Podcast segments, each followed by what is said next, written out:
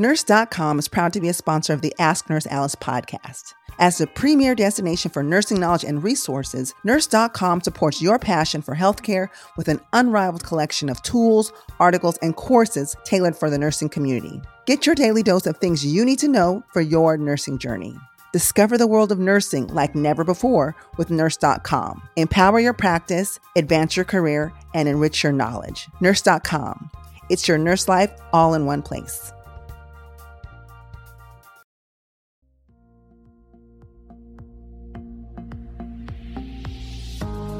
Listening to Ask Nurse Alice, presented by Nurse.org, where Alice Benjamin combines no nonsense advice with thought provoking interviews. Hello, friends, and welcome to the Ask Nurse Alice podcast. I'm your host, Alice Benjamin, clinical nurse specialist and family nurse practitioner. And I'm really excited for today's show. Trying to schedule this guest, you know, it's been, you know, nurses, we have crazy schedules, uh, but it's here. And you know what? I have to say, things happen when they're supposed to happen because I really need this message today. And I have some things to get off of my chest because I don't know about you guys, but have you ever experienced like a, a challenge, an obstacle, a delay in something, or maybe something just didn't go as you had planned your life to be? And so we get disappointed, but we have to pick the pieces back up together and life goes on. So, but that's sometimes hard to do. So it's really good when you can hear other stories, hear other people how they went through it, pick up some tips, and just know you're not alone because life can get really hard out there. But we also have to be mindful of sometimes what we think is hard is easy peasy for someone else considering the challenges that they've gone through. So let's use that as inspiration to know that if someone else can get through something challenging, you can too. So, of course, I have the best guest who's going to talk to us about overcoming challenges and do it just shining, just looking so great and looking so flawless but she's going to talk about you know her challenges her struggles and what she's doing now which i really really admire. So our guest today is Ryann mason. She is a nationally recognized disability advocate. She's a registered nurse of course adaptive athlete published model proud member of the lgbtqia plus community. I mean she's an experienced public speaker sexuality educator and just a loudmouth southern belle she said it so i'm gonna say it too uh, she also runs, you've seen her on social media. She runs a social media platform, Chronically Rye, uh, where she posts videos, photos, and write ups sharing her life and her life experiences uh, living with a chronic illness and degenerative disability. She's also, get this, reigning Miss Wheelchair Virginia. And, you know, she's held that title since uh, 2019. She's also recently received a Lifetime Achievement Award from Miss Wheelchair America Foundation for her advocacy work. So she's gone through a lot, and she, look at this. She's shining flawlessly, guys. So we're gonna get, you know, all of the tips from her because she is really a role model and someone we should look to. Because when life gets tough, you can't just ball up in a corner and just let life pass you by. You got to pick things up and get things going, and that's exactly what she's done. And you know what? She's been featured everywhere: Forbes, Scrubs, Vision magazines, like numerous publications, and Thankfully, she's had some time this morning. She worked last night, so she's staying up for us to talk to us on the podcast. Please welcome to the show, Ryann. Hi. Hey, thank you so much for having me and for that intro. Girl, you deserve it. You deserve it. I mean, you're so accomplished and such a role model uh, to so many people. To so many people. You give people a voice as well for all of your advocacy works in the multiple arenas. And before we jump into all that, can you tell the folks who are listening, because um, you're a nurse, you have a disability, you're in a wheelchair. So I think many people want to know who, who may not know your story. You know, can you tell us about how you got into nursing and um, you know how you were able to do that with your current condition? Absolutely. So, for those of you who do not know me, um, like Alice said, my name is Ryann. I am a registered nurse and I am somebody that's living with a disability, degenerative disability, and chronic illness. So, I was actually born with a disability called Ehlers Danlos syndrome. It is a genetic collagen disorder that causes all of the collagen in my body to be too stretchy or too lax basically what collagen is is the glue that holds us together. So my skin's very stretchy i have poor wound healing my joints dislocate very easily um, and it even goes on to affect all of my organs. I've had organs removed because they were stretched out my heart valve is stretchy i mean everything. But i wasn't actually diagnosed until i was 16 I'm growing up, I was just a really flexible kid. Uh, my mom always joked about selling me to the circus uh, because I'd be rolling around with my feet behind my head, did gymnastics. I mean, everything. I was just a monkey. but I was also constantly injuring myself um, oh, no. for rolled ankles, um, head injuries from falls, just weird little things that I was constantly in and out of the ER. And my family just thought, oh, yeah, well, she's just clumsy. And so it was right around the time we were kind of wondering, like, maybe this is a bit more than just a clumsy kid. I was a dancer. I was about 16 years old. And I remember my mom, we were sitting in the ER and we were there for, I think it was head injury number like 10. Wow. and she looks at me and she's like, Ryann, if we're going to be in here a whole lot, you know, like you might as well get paid to push the stretcher. Now, at this time in my life, I was not interested in math or science or healthcare at all. I come from a family of artists, dancers, musicians, like not mm. scientific people. And the thing about me is if you tell me I can't do something, I'm probably going to try and do it. So I was yes. like, all right, well, I'm going to become an EMT. So that's what I did. I signed up for night classes and beca- became an emergency medical technician and worked on ambulances from high school all through college. But right around the same time that I signed up for that fateful EMT class, I was diagnosed with my disorder um, and was told that I would most likely be in a wheelchair by the time I was 20. Well, um, I did not really pay any attention. I was like any other dumb 16 year old that thought I was invincible. I said, you know, well, uh, right now, the only thing that's bothering me is I have a shoulder that dislocates 100 times a day, but it goes back in, it doesn't hurt. I'm fine. so wow. I went on, um, worked as an EMT all through high school and college. And it wasn't until college that my disability started to really rear its ugly head. Ended up having to have both of my shoulders. Um, I had my joints tightened down to no motion, and I had to stretch them out in physical therapy over several months. Um, started having to use a cane on and off, but it still wasn't enough to really stop me and slow me down. In college, I was gonna study nursing, but the waitlist was way too long, so I studied studied human sexuality instead. Did that for a hot second and ended up going to nursing school right after and never really stopped. It wasn't until I was 26 that I actually ended up needing my wheelchair as my mobility continued to progress. My hips mm-hmm. dislocate every time I take a step, so do my knees and my ankles. I can walk, but I look kind of like a pregnant duck. And so that's a, a, little fast forward of how I ended up in my wheelchair. Now, yeah. Ryann, I have to ask. So you were 16 when you got this diagnosis. And if I can recall, when we are 16, we're not really thinking about much of anything about except for what we're doing with our friends and you know all that kind of music and whatever else fashion arts and just fun right we're living our lives as you started to get older and you were still having these injuries you said that you went and became an emt mm-hmm. so even when you became an emt and started to get more awareness to like healthcare issues terms and what certain things mean at that point were there any doubts? Were there any questions about like what am i doing? Can i do this? Or are you just like gung-ho i'm just going to do this? What were you thinking and feeling during that time as you started to learn more about the medical field and what this might possibly mean for you? I don't think it was until i was probably a junior or senior in college I remember I had one of my very few completely EDS unrelated injuries. I broke every bone in one of my feet dancing. Not related at all. I was just clumsy. and I remember I was on, I was in a walking boot and I was on crutches. It took a, for about six months because it took so long to heal because of my disability.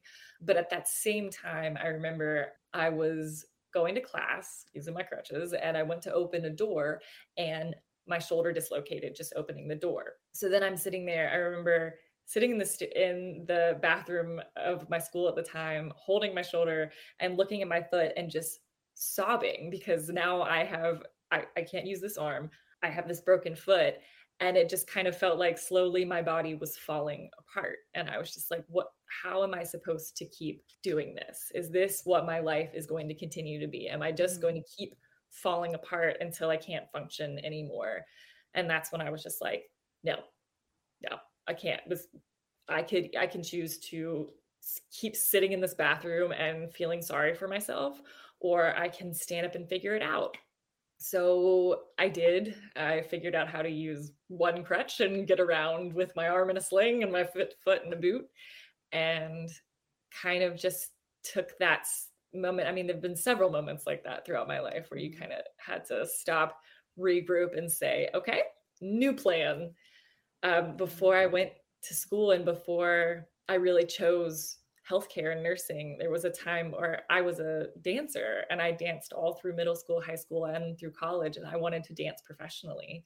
And there was that moment where that diagnosis, the doctor said, You cannot do this. And that's when I had to regroup and say, Okay, new plan. And that's when I said, All right, I really like what I'm doing as an EMT. Let's try healthcare. And that's kind of how I spun off down that lane. And it's really those moments that have always been the most defining moments of my life. And it didn't feel like it at the time. Absolutely. Honestly, I just realized I don't think I have thought about that moment in the bathroom or talked about it on any other podcast until this very moment because it's just wow. it's one of those things that you don't realize how much it changes your life until you're looking back. And for me, all it was was opening a door. And yeah. here we are. It's like one of those dramatic moments you would see in a movie. It's like a pivotal, mm-hmm. important moment where you decide because, and I'm already getting emotional. I haven't even told my story. um, and and I, Ryann knows my story a little bit. I, I, I talked to her previously about this, but it but let me just focus on you. So you have this moment where you're in the bathroom, and you're like, maybe possibly overwhelmed. You mm-hmm. know, broken foot, dislocated shoulder arm, trying to go to school of all things, right? When so many people have like quit or stop at much less adversity or challenges, you chose to be a fighter, and you're like you know what? I can't just roll over and crumble and let life pass me by. Let me pull myself together and decide for myself that I am going to do this. I am going to move forward in life. I'm going to, you know, make the best of what I have. And damn it, if I have lemons, I'm going to make some good ass lemonade, lemon meringue pie, whatever. I'm a, I'm a, what do you call that when you put the zest on everything, like the the the peelings, whatever that's called but like you didn't give up and that i think that's so important for people to that are listening because so many people they might be having some personal family issues relationship issues school issues. You might be in your last semester of nursing school like on the cusp one point away from failing. Ooh, and you cannot give up. You've come so far in life. You have all these goals these aspirations. Sometimes your plans have to change and they have to pivot a little bit, but you can't give up. So the reason why I was getting emotional before I even told y'all is because I was in this massive car accident. And I, I haven't really talked about this much, but I literally woke up after the car accident and couldn't walk, couldn't control my bowels, my bladder. Like I couldn't do anything for myself. And I remember being in that hospital bed, like, okay, Alice, this is it. You can either not fight or fight to get your life back and that's what I did. I had to like over the next like 12, 16 months, I had to learn how to re-walk again. I had to learn how to use a bathroom. And here I am as an adult with my younger sibling helping me. And guys, I have to say, there were several times where I just wanted to give up and just like fade to black, but I couldn't. Even if I wanted to, I couldn't. And I'm not even gonna lie, there were times where I was just like, I wonder what would happen if I wasn't here because I was so disappointed with how I thought my life had changed. But I remember, and this was one of the reasons why I wanted to be a nurse. There was one particular nurse, and I don't know her name, and she sat and she talked to me. She's like, Alice, you gotta fight. You can't just roll over and give up on life because something changes. You have so much to live for. And I don't I think in those moments we get so overwhelmed that we don't think about all of the future that's ahead of us. Sure, it might look a little different, but who's to say that different? Still, you can't still be happy and satisfied in that different. So, gosh, now my nose is all runny, right? Like, oh my god. but hear that story. And but this is why I really, really admire Ryann, and it also feels good to know that I'm not alone in feeling that something that can be so life changing. You live through it, life changes but you're living and you're living uh, a wonderful and fruitful life. Which, like Ryann, let's let's get into some of the other things. So, you know, you you st- you go to EMT school, you still go to nursing school, you become a nurse, you end up having to get a wheelchair when you're 26, but you're still nursing. Like t- talk talk us through through that. What were your thought process once you got to that point and you're still young, you're beautiful, you're smart, you have like this all this passion inside of you.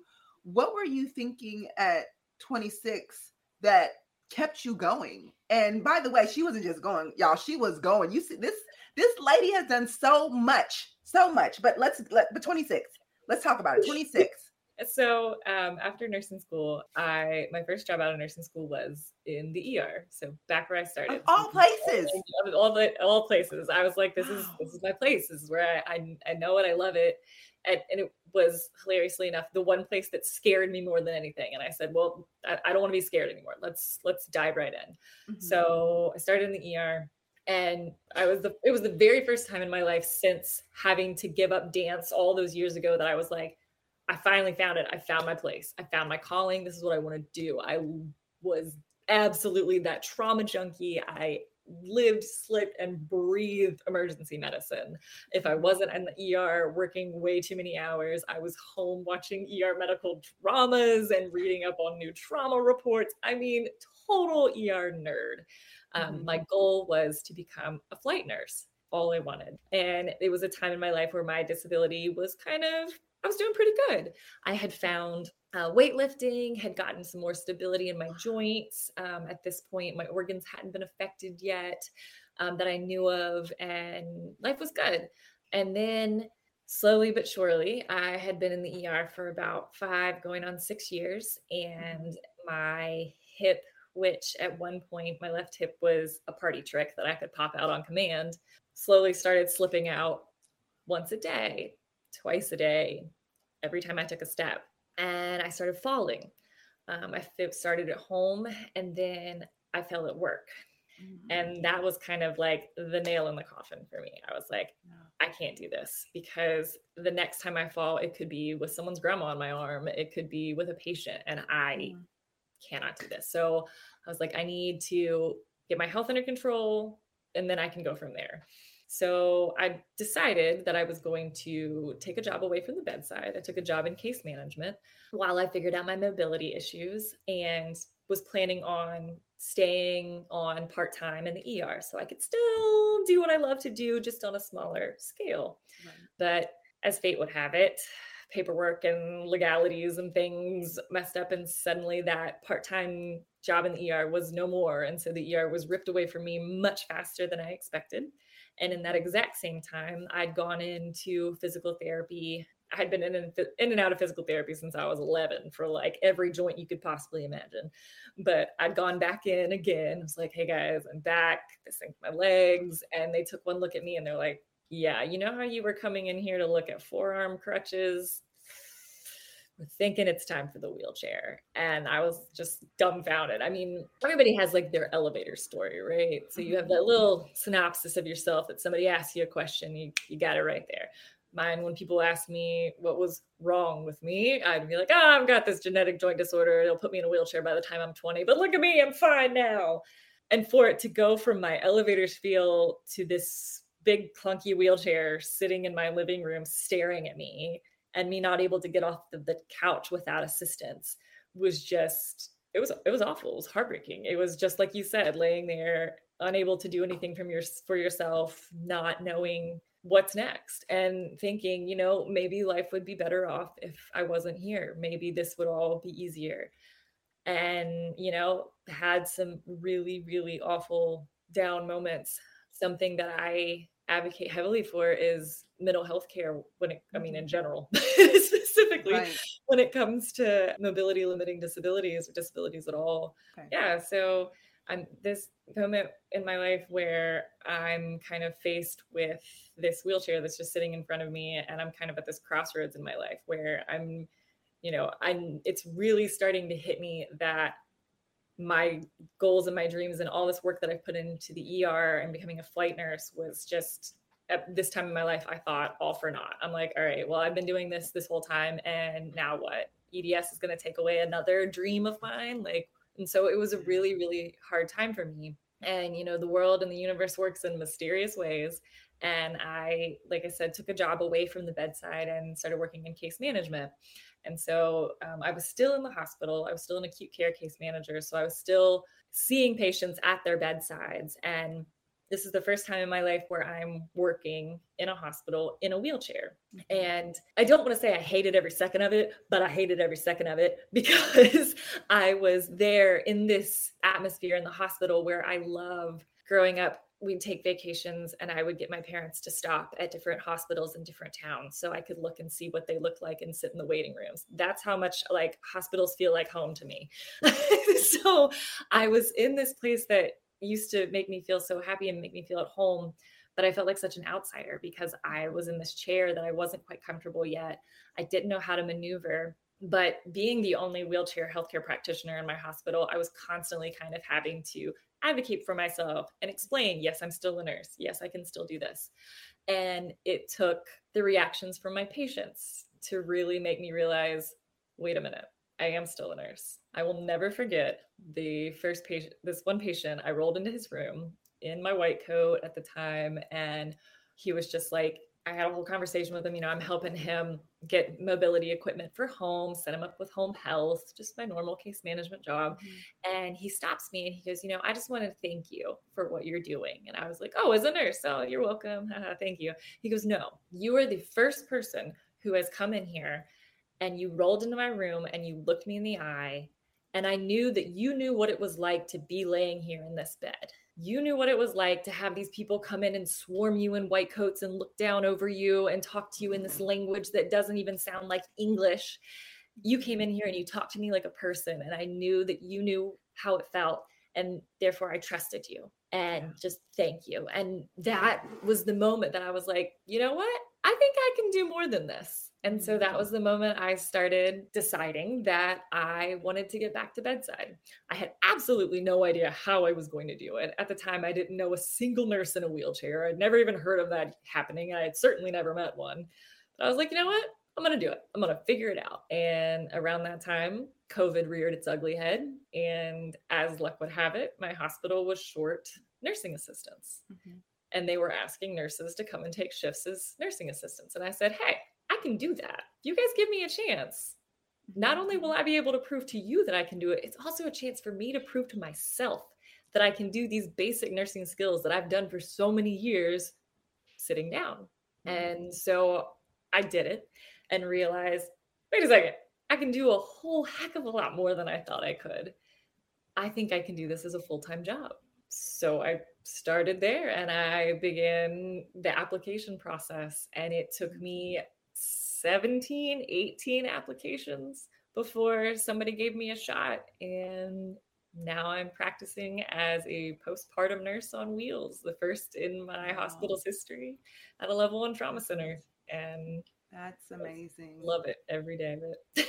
Ooh, right. You just said so much stuff that I just kind of want to unpack. And I know we'd be here all day, but first off, congratulations on getting back to the bedside, which I know was a, a goal and a dream of yours. And let me say, even though you did 17 applications, it only takes one. That's you guys, it. if you can apply to, I don't care if you apply to 100 nursing schools and you get 99 no's, all you need is one yes to do it. And you know, we might sometimes think like, oh my gosh, my my dreams or my goals are kind of crazy but it's not it's only crazy until it happens so it's so important that we keep this crazy faith and this crazy passion to match those quote unquote crazy goals because it's going to happen. You just got to stick to it. And Ryann it's refreshing to hear someone with your i don't even know what the word is. I'm going to say stick to itness because i couldn't think of a word to just not throw in the towel to not give up um, and be an inspiration while you're doing it. Because when that patient told you you know what it's like being in the bed. I know, listen, after my accident, and it took, and you guys, I was out of any type of patient care, anything, because I also had medical equipment, I had pain, I had like neuropathies, I had a whole bunch of stuff that I was going through. I was scared to go back in the hospital because there were like all these reminders of what it was like to be a patient. And it doesn't really feel good to be a patient. And I know nurses mean well and we care, but sometimes some of y'all, and I'm you know who I'm talking to, I'm a point right at you. Some of you guys need to be more sensitive, more compassionate, take more time with your patient, especially if you've never had a lived experience as being a patient, because you can say something or not say something, and it could change someone's whole perspective on life, how they approach their plan of care, whether they're going to adhere to it or not. And so, Ryann, when I think that patient, when that patient saw you, you probably like inspire that patient as you inspire people every day in your journey and the things that you do. Honestly, you are an inspiration, and to not give up. And when you were met with a challenge, you, did, you still didn't throw in the towel. You pivoted. Okay, well, I can't do this. Well, I'm still do case management. I'm still going to do nursing somehow, some way. So it's an important message to people who are listening that your nursing doesn't have to look like the next person's nursing. It really doesn't. Okay, and that's one of the beautiful things about nursing. You wherever there's a patient need, a patient care, a patient issue, I don't care if it's in the home, it's in the school, it's in the correctional facility, it's in the hospital. You know, it could be, I don't know, outside at a park, whatever. Nurses are needed, and you can do nursing any way, anything that's going to meet the patient's need and help them in their health journey is nursing. You're going to you're going to help meet that need. And Ryann, you've been such an inspiration to people as you've done it, inspiring yourself. But let me ask, what has been your support in doing this? Because you're so strong. We're leaning on you. We're looking at you. Well, Ryann, who does Ryann lean on? Who does Ryann look to? Like, where do you get your mojo from? Where's that energy source? Where's that support system for you?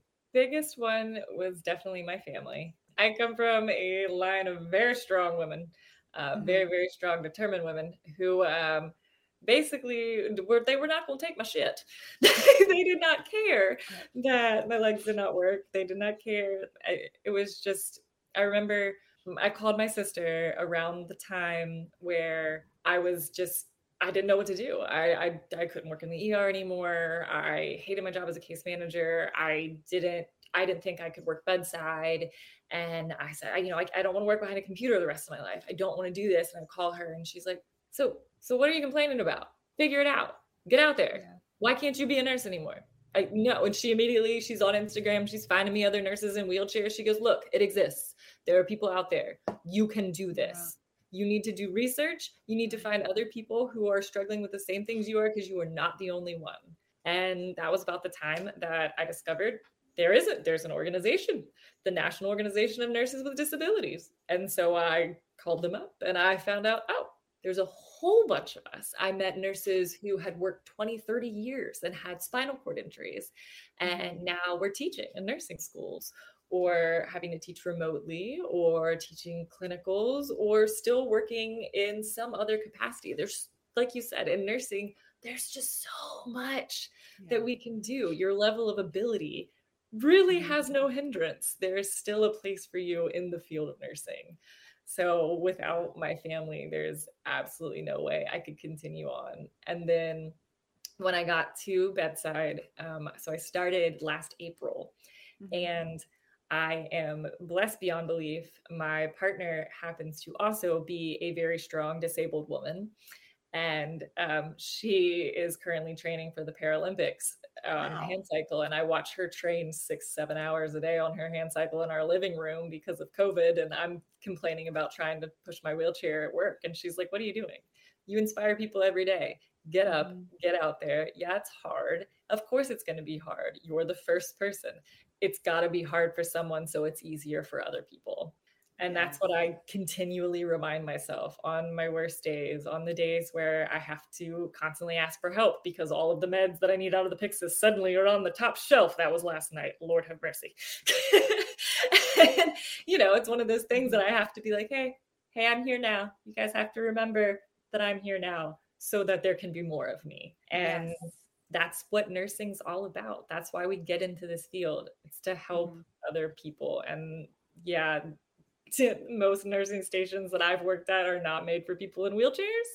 Most hospitals are not made for employees in wheelchairs. But I take it one day at a time. And if I need support, I lean on my friends, my family, and my followers on my platform are also amazing sources of support because I get messages every day of, oh my gosh, I read your story and I immediately got the gumption I needed to go over whatever my goal was. And that's why how I know even on my worst days, even if I wasn't able to be back at bedside nursing like I've able to do when I was in that in between period, I got these messages and this feedback from people who I was helping and I was inspiring. And that's why I'm a nurse. and I'm so glad you got those messages because although so thankful for your family, and by the way, you guys, when you're going through something, you don't have to go through it alone and in an isolation. Ryann reached out to an organization of nurses with other disabilities. She had a strong family. And it's really important that when you're going through something that you, sometimes it's easy for us to isolate. We withdraw, like we want to crawl up into a ball or in a corner and kind of fade to black. But it's so important that we surround ourselves with lots of love, light, energy, positivity, and motivation because that will empower you to take the next step when you might be afraid to do so. And and Ryann with this wonderful support group has been able to continue to move forward and you know and while still even being met with challenges like last night with the everything on the top shelf the irony in this is that there's beauty in that because in that experience when Ryann was asking for help, not only was she learning still, you know, how to adapt and still move forward, but was, she was teaching her coworkers and her establishment, like, hey, maybe we need to adjust this differently. So for people who have disabilities, so they can do things like it raises awareness to some of the issues in the workplace that some people may not be aware of until someone speaks up. So Ryann, you've been definitely an advocate and a voice for not only nurses with disabilities, but other people. And I'm using the term disability, guys. We've been talking more about the physical part of it, but there are some disabilities that you just can't see with the naked eye. I shouldn't be speaking for Ryann, but I'm going to say she's young, she's beautiful. I'm young, I'm beautiful. Sometimes it's hard when people see us. They're like, "What do you mean you're you have a disability?" Like we kind of have this stereotype that it's someone who's older, like in their 90s, who has gray hair, and that's not what disability looks like. There is no one face to it. You can be young, you can be old, you can be any color, any religion, any gender, like any identity. Like you have to be aware of these things and not just assume that because someone doesn't look quote unquote look like they have a disability that there's not. Okay, so let's just be open minded and more receptive to things like that. But Ryann, you've been an advocate. So you've been doing a lot of advocacy work outside of, you know, taking care of yourself, which is one. We should always make sure you take care of yourself. You got to fill your cup up so you know you're not pouring from an empty cup. You're taking care of patients. You're still doing nursing, and you still have, you know, you have a relationship. And then outside of that, like as if there's enough time in the day, you're doing advocacy work. So tell us about um, some of the advocacy work and the things that you're doing and how you became to be Miss Wheelchair of Virginia. Sure. Gosh, this like she got time, y'all. I don't know where this, but see, when you have energy and you're doing positive things, this passion comes out and it just, you know, fuels your fire. So go ahead, tell us, tell us how your fire is fueled and all this work you're doing. Uh, mainly coffee. No, just kidding. Coffee is good. Coffee is good.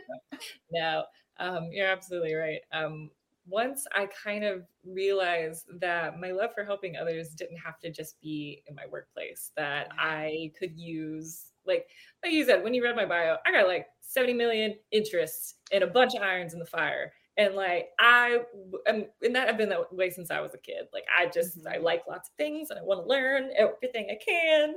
And I am slowly realizing that all of these things can come together in my advocacy work. And so what I do is mainly through my platform, Chronically Ry. I do a lot of education, and that's kind of where it started. Was just as a place.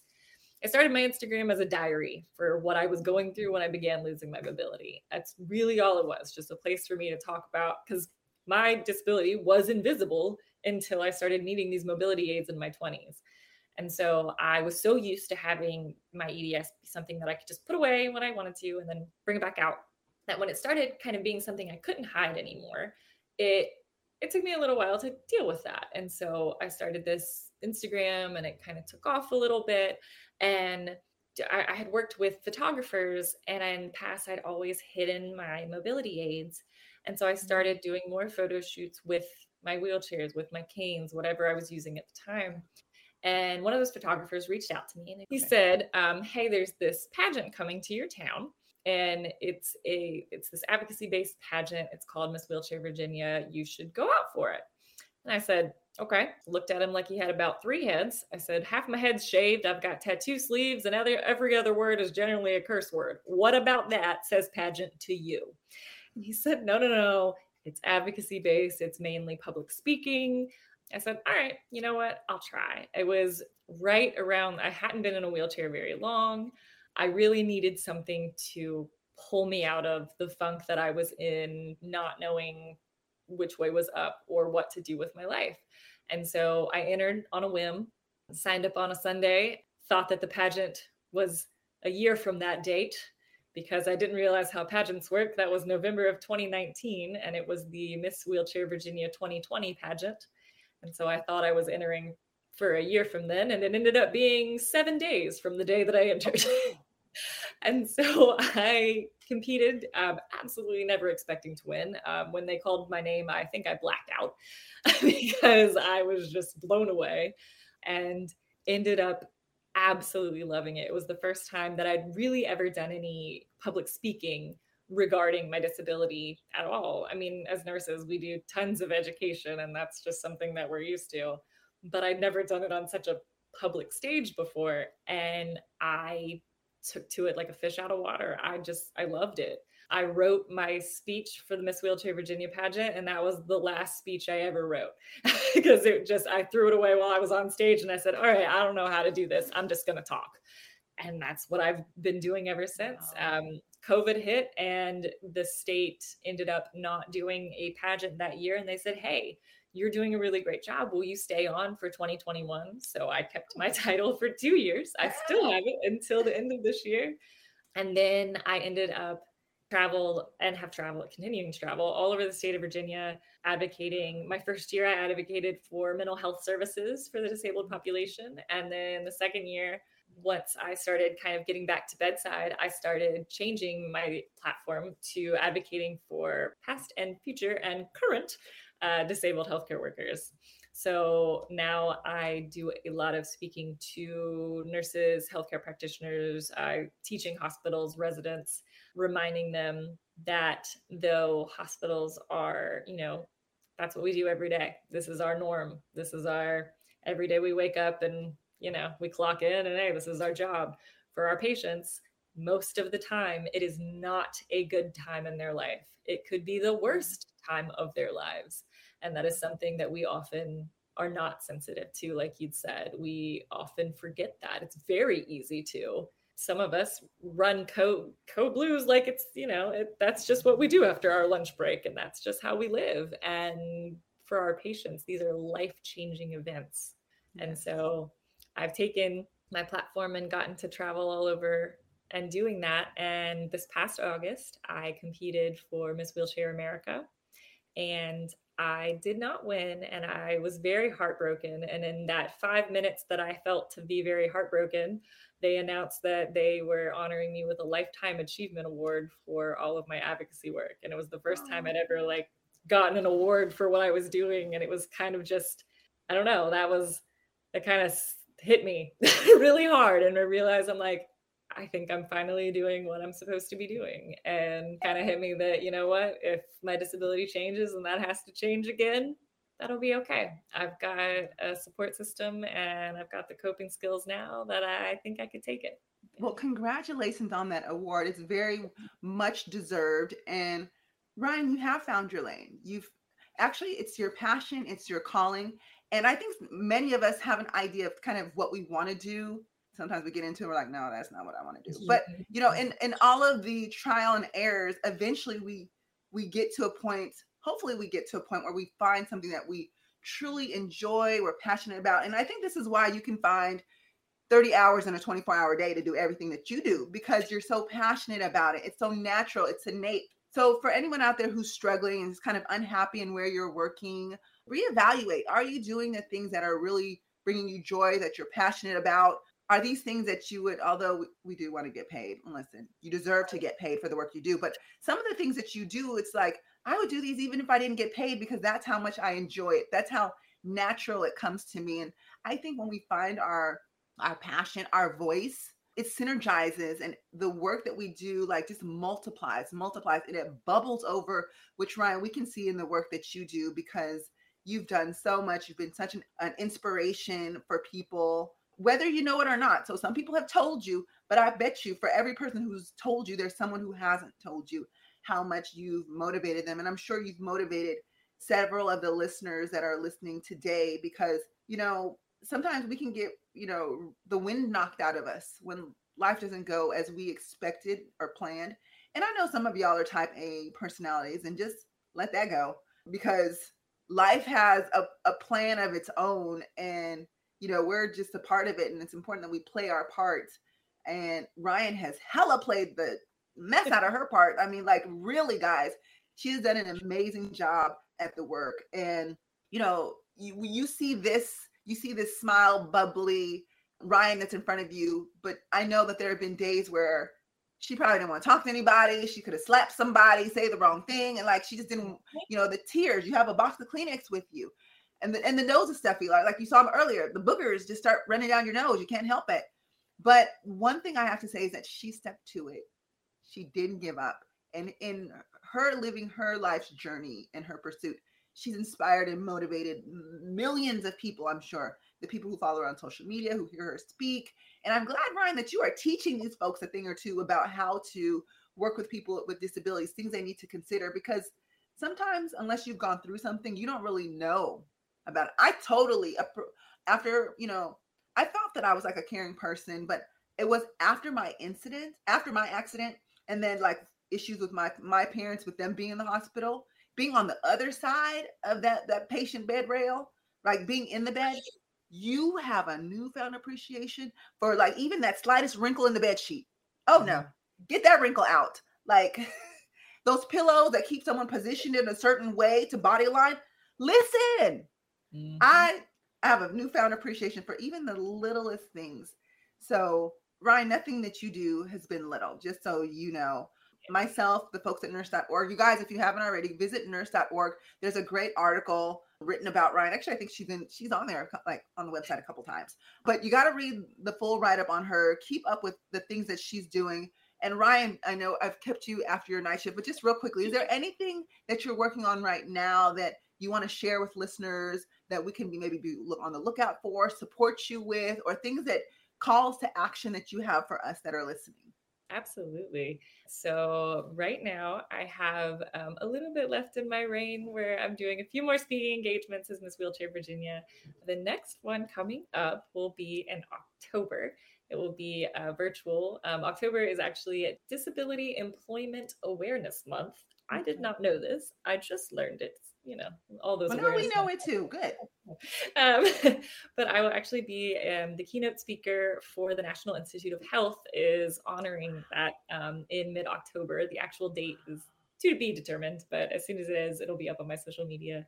So that'll. I'm really looking forward to that one. It's been in the works for quite a few months. But other than that, looking forward to crowning the next Miss Wheelchair Virginia and kind of continuing on my advocacy journey and seeing where it takes me constantly posting on my social media through my journey. And yeah, so things are looking up.